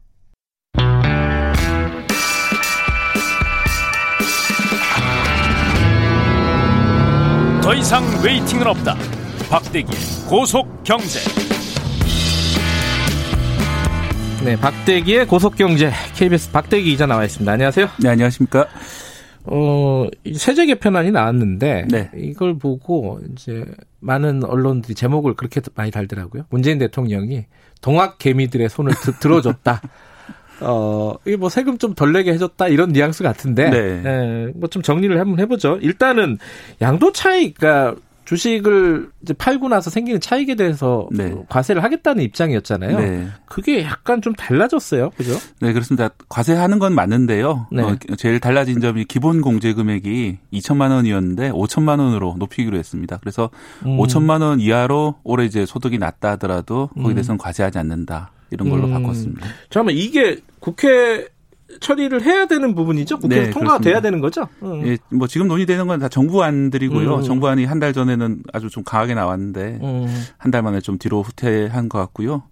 중요한 거는 이제 말씀하신 대로 어, 세금이라는 거는 국회에서 결정돼야 되는 그렇죠. 거잖아요. 아주 네. 중요한 부분이기 때문에 이후로도 좀 더 바뀔 여지는 있습니다. 음 국회 논의 과정에서 뭐 많은 분들이 활발하게 의견을 내주시면은 음. 뭐좀 더 달라질 수 있습니다. 시점도 그럼 아직 확정이 됐다고 보긴 힘든 거고요, 그죠? 아 시점 확정이 됐습니다. 그래요? 일단 2000 아 물론 이제 국회를 통과하면서 네, 국회를 통과해야지 네. 확정이 되는 거고요. 현재로서는 정부안은 2023년으로 음, 확정이 돼 있고요. 23년. 네. 어찌됐든 5천만 원까지 어세그저 뭐야 주식으로 내가 돈을 벌었다. 네. 그러면은 양도세는 안 내는 걸로 일단은 네. 정부안은 나온 거다. 네. 그리고 그죠? 이제 기존하고 좀 달라진 점은 이제 3년간 손실을 합친다고 했었거든요. 음흠. 그래서 이제 올해 돈을 벌었더라도 지난 3년간 그 주식으로 손실한 부분이 있으면은 네. 그걸 좀 차감하고 이제 과세를 하기로 했는데 네. 그걸 5년으로 좀 늘렸고요. 음. 그럼 이 소급은 되는 거예요? 어떻게 되는 거예요? 어떤 소급 말씀? 예를 들어 그 시점에 네. 그 전에 벌었던 것까지 다 이렇게 세금을 내는 건 아니죠? 아 그런 건 아닙니다. 그죠? 네. 네. 매년 이제 과세를 하는 건데 그러니까 정해진 시점부터 이제 따지는 거죠. 근데 이제 작년까지 계속 잃고 있었으면 아, 혹은 이제 과거 5년간 얼마나 잃었는지 그걸 음. 합쳐서 계산하는 거죠. 계산을 할 때는 아. 어, 너무 이제 소액 투자자들은 걱정할 일은 아닌 것 같고 그죠? 음, 지금 상황에서는 예, 그렇습니다. 이게 사실 개인 투자자들이 어, 양도세를 2천만 원까지 한다 그러니까 약간 반발이 좀 있었어요. 네. 거기에 대한 대답이었겠죠 아마 네. 정부에. 특히 이제 올해 같은 경우에는 주식이 좀 올랐기 때문에 동학개미 운동이라고 뜨거웠지 않습니까? 그리고 아, 2월, 3월에 많이 하락했다가 코로나 때문에 음. 그 이후로 많이 오르면서 어, 거의 한 10년 만에 처음으로 돈 번 분들도 계시고 한데, 네. 그런데 이제 여기 또 과세를, 마침 이때 과세를 하겠다고 하니, 음. 반발하시는 분들이 좀 있었고요. 지금 5천만 원 올린 거에 대해서 좀 개인 투자자들은 좀 환영하는 입장이긴 한데 음. 처음 5천 원으로 시작해서 좀 낮추는 거 아니냐 이런 아, 불안감은 좀 있습니다. 일단 그래요? 도입이 되기 시작하면 그걸 조절할 수 있지 않습니까? 나중에 그런 불안감은 좀 있습니다. 동학 개미 운동. 어, 이거 할 때 나는 뭐 했나 몰라요. 근데 어쨌든 이렇게 되면은 네. 세금을 내는 사람은 한 전체적으로 보면은 비중이 얼마나 될까요? 예, 5천만 원 기준으로 하면은 2.5% 정도. 주식 투자자가 600만 명인데요. 아, 600만 명 잡아요? 네, 음. 그 중에 한 2.5% 정도니까 한 15만 음. 명 정도가 과세 음. 대상이 될 것 같고요. 이거는 네. 물론 해마다 이제 주식 시황에 따라 가지고 그러겠죠. 좀 달라질 음. 것 같습니다. 원래 2천만 원 이상 수익은 5% 정도, 한 30만 명 정도로 봤는데 뭐 주식 투자해도 5% 내지 2.5%만 뭐 상당한 음. 수익을 얻을 수 있다는 걸 알 수 있고요. 아, 거꾸로 보면 그런 네. 얘기네요. 예. 정부 입장에서는 이제 뭐 동학 뭐 개미들의 반발도 있지만은 음. 또 하나의 문제는 이렇게 최근에 유동성을 많이 풀었지 않습니까? 그 돈을 그렇죠. 대출하기 쉽게 만들고 그렇게 하다 보니까 그 과잉 유동성이 부동산으로 흘러간다. 음. 부동산 폭등의 이유가 된다는 그런 우려가 많았었거든요. 그런 자금들을 주식시장으로 좀 흘려보내야 되는데 네. 그래서 이제 어, 기업들에 다시 돈이 들어가서 이제 경제가 좀 살아나고 해야 되는데 그러지 못한 면이 있기 때문에 어, 주식 투자를 좀더좀 북돋아줘야 될 그런 상황이에요. 그런데 하필 이런 세제가 나와가지고 혹시 어, 실망한 투자자들이 떠나가지 않을까 또 해외로 음. 떠나가지 않을까 이런 걱정 때문에 이번에 좀 긴급하게 보수를 한 것 같습니다. 물론 이게 이제 어 지금 상황이 워낙 코로나 때문에 안 좋기 때문에 아까 말씀하신 네. 대로 돈은 또 많이 풀려 있고 이런 상황을 좀 고려했을 거고 나중에 상황이 바뀌면 또 법이 바뀔 수도 있는 부분이에요. 그렇죠? 네. 어쨌든 근데 양도세는 그런데 거래세는 어떻게 되는지 이제 사실 거래세 내고 양도세 떼어내고 이게 이중과세 아니냐 뭐 이런 네. 불만들도 약간 있었잖아요. 네. 그죠? 이건 어떻게 돼? 거래세는 어떻게 거래세는 그대로 유지를 합니다. 유지? 예. 어, 안 깎아요? 어. 아, 깎긴 하는데 예. 이제 폐지는 하지 않고요. 예. 뭐 이중과세라는 불평은 계속될 것 같고요. 음흠. 지금 0.25%인데요. 네. 0.23으로 일단 내년에 깎고 아 내년에는 좀 0.23으로 음. 깎고요. 그다음에 2023년부터는 0.15%로 음흠. 다시 내리기로 했습니다. 어, 그럼 거래세는 조금 내리고 양도세는 원래 조금 강화했던 거를 조금 덜 강화하고 네. 일단 여기 이제 전체적인 그림은 그런 겁니다. 네. 그죠? 근데 양도세를 걷는 방식 요거 가지고도 또 말이 많아요. 이건 네. 어떻게 되는 거예요? 그게 이제 원래 매달 공제 매달 이제 원천 징수할 생각이었거든요. 정부안은. 아. 그러면 이제 매달 투자금이 줄게 되잖아요. 이익이 나, 면 날수록. 네. 그럼 이익이 나면 날수록 계속 팔아야 되는 그런 상황이 되거든요. 그래서 오. 불만이 많았습니다. 그래서 매달 하던 걸 6개월 만에 한 번씩 하는 걸로 바꿨습니다. 아, 반기에 한 번씩 네, 하는 반기에 걸로? 한 번씩 하는 거고요. 예. 그리고 뭐 이렇게 금융기관이 원래 원천 징수를 하는 건데 예. 여러 금융기관하고 거래를 하거나 이럴 수 있지 않습니까? 그렇죠. 그럴 경우에는 아마 지금 연말 정산 제도처럼 1년에 한 번 정도 정산하는 그런 절차가 있어야 될 것 같습니다. 그래서 환급 받을 거 환급 받고 네. 더 내야 되면 또 더 내야 되고 이런 거잖아요. 네. 야, 그것도 하, 또 하나의 어떤 일이 생기겠네요. 그 주사, 주식 투자자들은. 예, 이런 음. 부분은 좀 아마 근데 뭐 그런 이제 금융거래 자료 같은 것들 좀 모으는 게 쉬, 워지게 되면 최근에도 연말정산 간소화 제도가 생겼지 않습니까? 네, 그런 네, 네. 식으로 좀 쉽게 음. 바뀔 일이라 기대를 해봅니다. 음, 어쨌든 네. 이게 이제 월별 이렇게 매월 월급에서 네, 떼가는 떼가시 수익에 떼가는 건 아니기 아니, 때문에 않고 예. 네, 이건 좀 좋아진 것 같습니다. 반기에 한 번으로 하겠다. 네. 그 대신 목돈이 들어갈 가능성이 좀 있겠네요, 그죠? 그렇죠. 음. 미리 좀 계산을 하셔야 되고 음흠. 그런 점이 있습니다. 어찌됐든 이 지금 상황 이 지금 코로나 유동성 확대 요 상황에 맞춰서 조금 완화한 측면이 있는 건데 네. 그렇다면은 주식 투자자들이 떠나지는 않겠다 이렇게 보는 건가요? 시장에서는? 어, 일단 어, 좀 시장에서 좀 아쉬워하는 부분이 좀 있는데요. 예. 가장 큰 부분이 장기 투자에 대한 그런 특별 공제가 없다는 점이 아, 가장 아쉬워하는 거고요. 주식 장기 투자가 많이 권장되고 있지 않습니까? 그렇죠. 그런데 그리고 예를 들어 주택 같은 경우에도 장기 보유를 일가구 주택 할 경우에는 좀 많이 양도소득세를 감면해 주는 부분이 음. 있는데 주식은 네. 그런 게 없기 때문에 아무리 오래 가지고 있더라도 세금을 똑같이 내야 되거든요. 음. 그런 부분 좀 아쉽다 하는 사람들이 있고요. 네. 또 하나는 이제 배당, 배당 소득이 이 통합 과세에 포함이 안 됩니다. 아, 그래요? 예. 음. 뭐 과세에 포함 안 되니까 좋은 거로 잘못 알고 계신 분들이 있는데 안 좋은 거예요. 왜냐하면 배당 소득은 무조건 세금을 내거든요. 음. 그래서 예를 들어 주식 투자도 하고 배당도 받는 경우가 있는데 주식 투자는 손실을 보고 배당으로는 이익을 볼 경우가 있어요. 네. 그럴 경우에는 이 이익을 본 배당은 그대로 세금을 내고 손실을 본 거에 대해서는 뭐 세금을 깎아주지는 않기 때문에 음흠. 결국은 이제 세금 계속 내야 되는데 이걸 합산해 가지고 배당하고 배당 받은 부분하고 주식으로 이제 잃은 부분하고 합산을 할 수 있으면 세금을 안 낼 수가 있거든요. 음흠. 그런데 이제 우리나라는 뭐 세계적으로 배당 소득이 좀 낮은 편이고 음. 결국 배당을 잘 안 해준다는 얘기죠. 그리고 그 배당에 대한 투자들을 또 사람들이 별로 생각을 안 하는 그런 음. 현상인데 건전한 투자라고 할 수 있거든요. 배당 투자는 그런 걸좀 촉진시키기 위해서는 배당 투자도 결국 합산을 할 필요가 있는데 이번에 빠져 있습니다. 그 배당이라든가 장기 투자 이런 것들은 좀 명분이 있기 때문에 네. 국회에서 논의될 여지는 좀 있겠어요. 이 네. 부분은 그죠? 그렇습니다. 그리고 또 하나가 지금 주식 시장을 만약에 뭐 이런 여러 가지 규제들이 도입이 되면은 네. 다른 데로 갈 수가 있잖아요. 네. 꼭그 부동산이 아니더라도 여러 가지 다른 게 있지 않습니까, 그죠? 예, 요새 해외 주식 많이 하시지 않습니까? 그래서 해외 천, 주식, 예, 천슬라라는 말 아시죠? 테슬라? 천슬라, 테슬라가 천 달러 넘었다고 천슬라가 천슬라? 됐는데 지금 뭐 이천 달러 간다 그런 말도 있고 이천 슬라인가요? 얘기가 이제 최근에 좀 폭락했습니다. 아 그래요? 예. 음. 약간 회의, 회의가 들어가지고 그런데요. 어쨌든 음. 그런 주식, 해외 주식 투자라든지 아니면 금 투자도 좀 하시는 것 같거든요. 음흠. 젊은 분들 금 투자 자금이 많이 유입되고 있다는 기사도 있고요. 네. 올해 1조 원 이상 음. 뭐 연간 거래 규모가 될 거다. 젊은 사람들도 많이 해요, 이거를? 예, 또 젊은 분들이 오히려 좀 나이 드신 분들보다 비트코인 때 처음 제가 느낀 것 같은데 아하. 뭐 비트코인도 거의 젊은 분들이 엄청 열심히 하셨잖아요. 그런 음. 것처럼 적극적으로 어, 저희 때랑 다르게 열심히 이렇게 하시는 것 같아요. 그래서 그렇구나. 그런 대로 좀 흘러가지 않을까 그런 음. 우려도 좀 있습니다. 왜냐하면 실물금 같은 경우에는 따로 과세가 되지 않거든요. 양도소득에 대해서 음흠. 그런 점들이 있기 때문에 아, 요거는 세금을 약간 회피할 수 있는 수단이 될 수도 있겠네요. 네. 그죠? 예. 아, 외국 투자, 해외 투자는 특별히 변하는 건 없기 때문에. 예, 250만 원 공제에다가 과세를 음. 하는데 어, 기존 이제 한국 주식에 비해서 그런 부담을 안고도 투자를 하셨기 때문에 네. 좀더 투자가 늘어날 수 있다 우리는 음. 우려가 있습니다. 어쨌든 이 부분에 대해서 이제 이 정도 완화했으면은 이제 큰 불만은 안 생길까요? 왜냐면은 이게 사실 소득이 있으면 과세하는 거는 네. 원칙이잖아요. 그죠? 예, 음. 그렇습니다. 사실은 더 진보한 세제라고 할 수 있습니다. 왜냐하면 음. 이제 말씀하신 대로 소득이 있는데 과세를 하는 것, 것이 단순한 거래 자세 자체에 대해서 과세하는 것보다 진보된 건 맞거든요. 음흠. 뭐 선진국들도 대부분 그렇게 하고 있기 때문에 네. 그쪽 방향으로 가는 건 맞는데 어, 단기적으로 이렇게 갑자기 이제 세율을 많이 올리게 되면은 뭐 주식 투자 자금이 빠져나가지 않을까 이런 좀 우려만 해소가 된다면은 뭐 음. 장기적으로는 옳은 방향이라고 다들 생각하고 있습니다. 네. 특히 이제 어, 오를 수 있는 게, 어, 손실본 주식은 사람들이 잘 안 처분하려고 그러거든요. 네. 왜냐하면 손실이, 손실본 주식을 처분하게 되면은 손실이 현실화 되잖아요. 그렇죠. 맞아요. 몇십 년 기다리면 올라가겠지 생각하지만 네. 사실은 그렇진 않거든요. 떨어내야 될 필요가 있는데 네. 이게 이번 제도가 떨어내기 위한 좋은 제도가 될 수 있어요. 왜냐하면 작년까지 손실을 계속 보고 있다가 올해 이득을 보면은 어 작년 거를 매각하고 올해 거를 같이 처분을 하면은 그 동안의 손실까지 반영이 되잖아요. 음흠. 세금을 안 내기 위해서 물론 그렇게 하는 건데 네. 그러다 보면은 손실 낸 주식은 적절하게 처분할 수 있는 그런 기회를 마련한다는 점에서도 장점이 있습니다. 음, 아, 그런 측면이 좀 있군요. 네.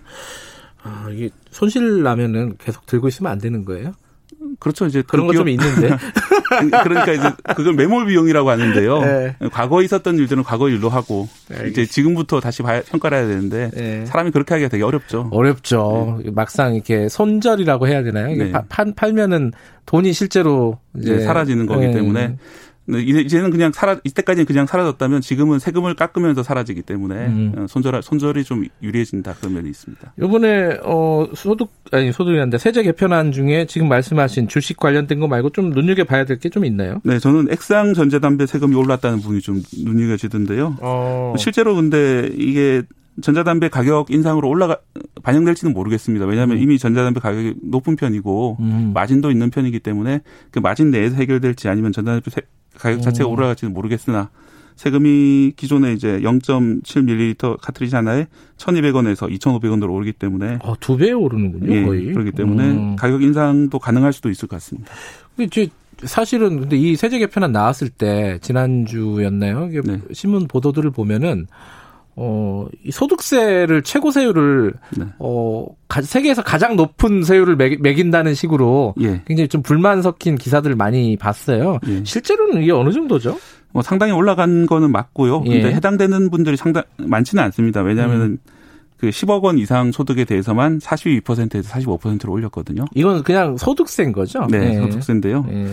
3%뭐 포인트라서 이제 그 자체는 높지는 않은데요. 네. 약간 좀 주목되는 건 과거 10년 동안 상당히 많이 올리긴 했어요, 이제. 우리는 음. 그동안 이제 알고 있는 건 북유럽 복지국가들에 비하면 우리나라 세금이 적다, 이렇게 알고 있었는데. 그게 예전의 상식이었잖아요. 예, 이제는 예. 상당히, 상당 부분 이제 고소득자에 대해서는 올라갔다. 음.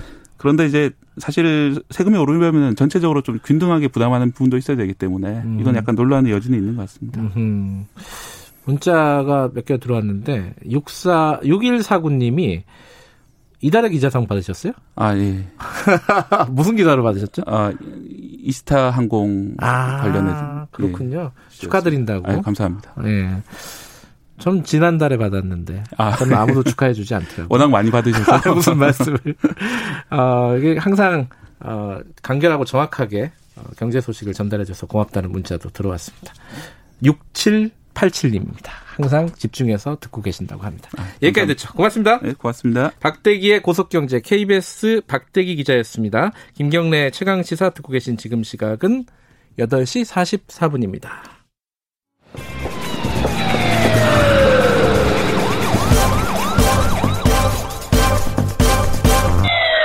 김경래 최강 시사. 네, 김경래 최강 시사 듣고 계십니다. 어, 어제 굉장히 좀, 뭐랄까요, 놀라운 소식이었죠. 어, 탈북민이 다시 월북을 했다. 이게 이제 북한 조선중앙통신에서 밝힌 겁니다. 근데 그 탈북민이 코로나19 감염이 의심된다는 얘기를 했고, 이에 따라서 북한은 개성을 폐쇄하고 국가 비상 방역 체제를 최대 비상 체제로 전환하기로 했다. 어, 이게 뭐 사실관계가 일단 파악이 안 되는 부분이라서 근데 우리가 또 파악을 해보니까 일단 탈북, 민이 월북을 한 것은 또 그런 흔적들은 많이 지금 확인이 되고 있습니다. 북한이 이렇게 지금 얘기하고 있는 배경, 그게 더 궁금한 부분이죠. 음, 세종연구소 홍현익 수석연구위원 연결해서 얘기 좀 들어보겠습니다. 연구위원님 안녕하세요. 네, 안녕하십니까. 일단 이게 북한에서는 어, 보도를 통해서 얘기를 한 거고 우리도 이제 어, 사실상 공식화한 거죠. 요 정도 되면은 그죠? 그렇죠. 음. 어, 단지 북한에서 공식 매체 통해서 얘기한 것뿐 아니라 네. 김정은이 에, 초, 정치국 어, 비상 비상 회의를 비상 확대 회의를 소집해서 네. 거기서 김정은이 사실관계를 확인하고 지시했기 때문에 네. 북한으로서는 뭐 최고의 보도 수준을 갖췄다. 음. 이거 저 어, 정치국 이를테면 최룡해부터 시작해서 어, 정치국원들 다 모아놓고 네. 그리고 어, 내각에서도 부총리 세 명이 일부러 안 나왔다라고 보여지는데요. 나머지 음. 뭐 총리라 총리도 지금 지방 순찰 중이고 근데 네. 어, 북한의 최고 간부들 다 모아놓고 어, 탈북했던 사람이 다시 돌아왔는데 어, 이게 코로나 환자다. 그러니까 적어도 두 가지를 제일 중시하고 있는 건데요. 음. 6개월 동안 북한을 완전히 코로나로부터 격리시키기 위해서 폐쇄했는데 이게 뚫렸다. 음. 그것도 남한으로부터 뚫렸기 때문에 국가 안보에 심각한 문제가 생겼다. 네. 에, 요 음. 문제를 어, 들이대고 어, 그리고 이 사람이 코로나 환자라는 환자라고 확진은 안 됐는데 네. 확자로 어, 확진자로 의심된다는 이런 얘기를 하면서 네. 어, 사실상 북한에 지금까지는 환자가 한 명도 없다 그랬는데 예. 환자가 있다라는 거를 인정하기 시작했다라는 의미가 음. 또 거꾸로 그 굉장히 크다고 보여집니다. 음.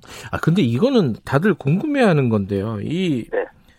강화도 쪽 그쪽 그 한강 하구 쪽에서 헤엄쳐서 건너갔다라고 추정을 하잖아요. 네네. 거기가 뭐 한 1, 2km 된다는데 그게 실제로 가능하고 그런 쪽에서 월북이나 뭐 월남이라고 탈북이라든가 뭐 이런 게 뭐 가끔 이루어지나요? 어떻습니까?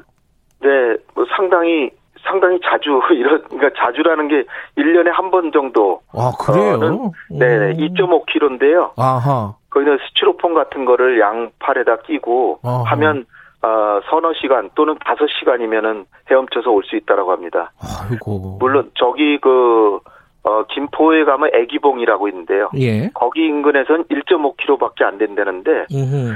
그쪽은 그쪽보다 오히려 교동도 더 긴 거리지만 교동도 쪽으로 많이 오는 걸 보면 그쪽이 물살이 더 아마 더 느려 느려서 음. 헤엄쳐 오기 좋아서 그런 거 아닌가 아니면 어 이 지금 월 다시 재월복국 했다는 사람도 어 이 다시 거기를 정찰을 해봤다는 거예요. 네.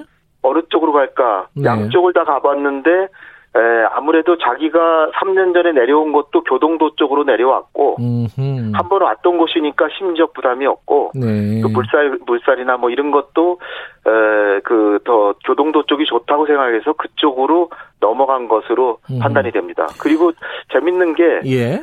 19일 날 7월 19일 날 귀향했다라고 어 김정은이 얘기를 했는데 네. 보고 받은 건 24일이에요. 음. 그러니까 북한 쪽에서도 개성으로 돌아가서 닷새 동안 이 사람이 활보한 뒤에 이 사람이 붙잡힌 것 같아요.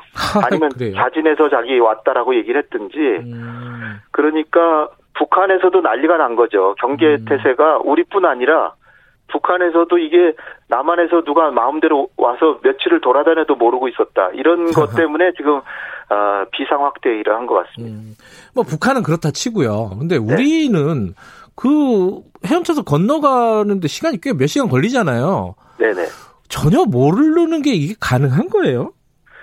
그러니까 이제 그 어, 교동도 그 지역에도 북쪽에는 철책이 있는데 우리 쪽에는 우리는 민주국가니까 네. 주민들의 생활을 좀 더 보장해 주면서 안보를 하잖아요. 네. 그러니까 어 조금 우리가 더 느슨할 가능성이 충분히 있고요. 음. 에 근데 이제 이게 뭐 문제가 되는 게 작년 작년 그 초봄 초여름에 네. 에, 삼척에서 북한 배가 와가지고 몇 시간 기다렸다라고 아, 맞아요. 기다렸다가 예. 이 얘기를 하고 또 금년 4월에서 6월 사이에 중국 배들이 세 차례나 이렇게 미리국했는데 우리가 이걸 또 몰랐다고 하거든요. 음흠. 그래서 이제 이게 동해, 서해, 또 이번에는 월북 그래서 세 차례 벌어져서 우리가 좀 더 경기 태세를 다잡지 않으면 음. 이게 국민들이 좀 불안해할 수도 있겠다. 네. 이런 측면에서 군이 크게 좀 각성해야 되지 않을까 음. 생각이 듭니다.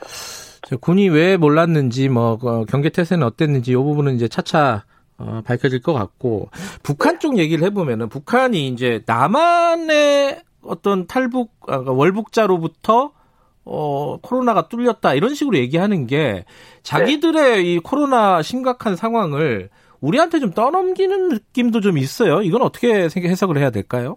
그렇죠. 김정은이 전략적으로 숙고한 뒤에 예. 아 이걸 최대한 활용해야 되겠다. 음. 그래서 들리는 얘기에 의하면은 평양과 어, 개성도 벌써 환자가 발생했다라고 하는 거거든요. 네. 그런데 공식적으로는 국제사회에 자기들은 완전한 방역 체제를 하고 있어서 환자가 한 명도 없다. 으흠. 이러고 있는데 그 주민들이 벌써 다 주변에서 보고 있는 거 아니에요. 네. 그러니까 더 이상 숨길 수 없다. 으흠. 그런데 이게 어 자기들 잘못으로 발생했다라고 하면 책임이 추궁이 되니까 네. 이게 어 요참에 또 남한에서 탈북자가 돌아왔다라고 하니까 네. 이 사람이 균을 가지고 와서 퍼뜨렸다. 네.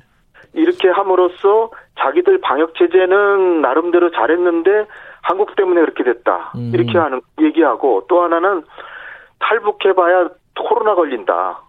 탈북하지 마라. 아. 아, 아, 이런 메시지도 있고요. 북한 내부에서 지금 경제가 굉장히 안 좋은데 중국하고도 교육을 다 지금 어, 상당히 지금 중단하고 있어서 네. 굉장히 더 어려울 거 아니에요. 그러니까 네. 경제를 망쳤다라고 하는 거에 책임도 이게 코로나 방역다. 주민들의 건강을 위해서 막는 거, 그 교육을 막는 거고, 그리고 그럼에도 불구하고 이 남한에서 이런 사람들이 넘어와서 퍼트린 거를 결국 그 북한 당국 책임이 아니다. 음. 이런 것들을 하면서 코로나 19를 통해 19 방역을 통해서 그 방역 지휘본부에 절대적으로 복종하라라고 지금 얘기하고 있어요. 음흠. 얘기는 사회 기강을 더 다잡아서 네. 어떤 불만도 나오지 않게 하겠다라는 거를 그러니까 이 그 재탈북 사태 요거 하나로 한 너댓 가지를 이용해 먹는 거죠. 음. 그런데 그럼에도 불구하고 이 조선중앙통신 그 메시지를 보면은 이 우리 쪽을 그렇게까지 또 막 비난하거나 조롱하거나 이런 거는 또 안 보여요. 이건 또 어떤 의도가 있겠죠, 이 부분도. 이건 뭐 우리가 뭐 그 사람을 보내서 이제 환자인 것 같지도 않은데 왜냐하면 네. 몇 시간을 코로나 환자가 몇 시간을 헤엄쳐서 갈 수 있겠어요?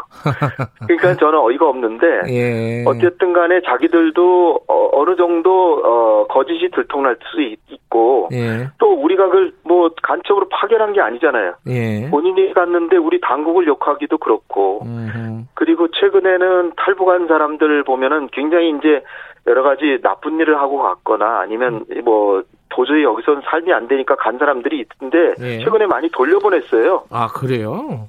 예, 왜냐하면 음. 자기들 데리고 있어봐야 소용도 없고 예. 뭐 정보 가치라도 있으면은 어 뭐 활용하고 과거에는 탈북자들이 나오면 그 사람들을 한국 한국의 체제를 비난하는데 선전도구로 활용했는데 네. 예, 근데 이 사람은 조금 다르죠.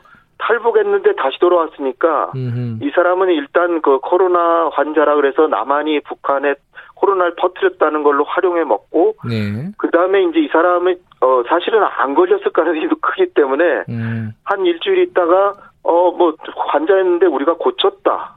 그러면서 나와가지고 우리 방역 체제가 훨씬 더 좋다. 음. 이렇게 또 활용할 수도 있기 때문에 네. 어 그런 그 사실 이 사람이 지금 알려지기로는 어 그 성추행하고 네. 어, 도망갔다라고 지금 여겨지는데 그리고 이제 지인들로부터 돈도 빌리고 또 자동차도 뭐 빌리고 또 집도 탈북한 사람도 우리가 보조해 주는데 그 통장도 파기하고 외화도 바꿔서 음. 어디론가 송금했을 가능성이 큰데 네. 그러니까 철저하게 자기가 어 기획해서 지금 탈북한 거거든요. 네. 예, 그런 상황이기 때문에 사실 이런 사람 찾기가 쉽지는 않을 겁니다. 근데 어쨌든 북한으로서는 이 사람을 최대한 활용해서 네. 자기들 체제에 활용 활용한 게 사실은 남한에서 범죄를 저지르고 왔으면 당연히 그 한국에서 처벌하라고 돌려보내야 되는데 네. 범죄인 인도 조약이 있는 것도 아니고 예, 예. 예, 그래서 우리 정부도 지금 고민하고 있는 것 같습니다.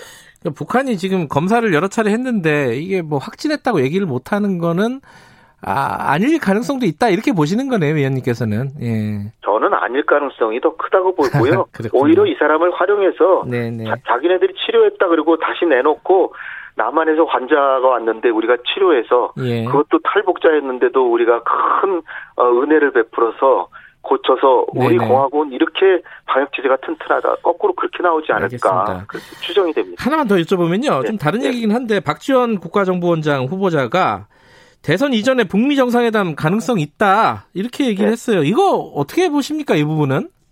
가능성이야 충분히 있죠. 왜냐하면 김여정이나 어, 북한 당국에서 얘기하는 게 사실상 굉장히 어렵다. 네. 그렇지만 미국이 적대시 정책을 포기하는 것이 보여진다면 어, 우리 그 공화국 그 위원장과 네. 그다음에 이제 트럼프 대통령 간의 신뢰는 여전하기 때문에 네. 그것이 불가능한 건 아니다. 음. 우리 위원장께서 결심하시면 가능하다. 그리고 음. 미국도 네. 트럼프나 폼페이오가 뭐 될, 어렵다고는 지금 시간이 얼마 안 남아서 어렵다고는 보이는데 그래도 뭔가 가시적인 성과가 있을 것 같으면 음. 우리는 나 우리는 그것을 기대한다. 음. 그리고 우리 대통령도 기대한다. 이렇게 하고 있으니까 알겠습니다. 둘 다 하고 싶은데 이게 접점을 마련이 못 된다니까 예. 접점만 마련되면 할 것 같습니다. 끝날 때까지는 끝난 게 아니군요. 여기까지 듣겠습니다. 네. 고맙습니다. 감사합니다. 세종대 아, 세종연구소 홍현익 위원이었습니다. 김경래 최강시사 어, 일부 아, 일부가 아니군요. 월요일 여기까지 하겠습니다. 내일 아침 7시 20분에 다시 돌아오겠습니다.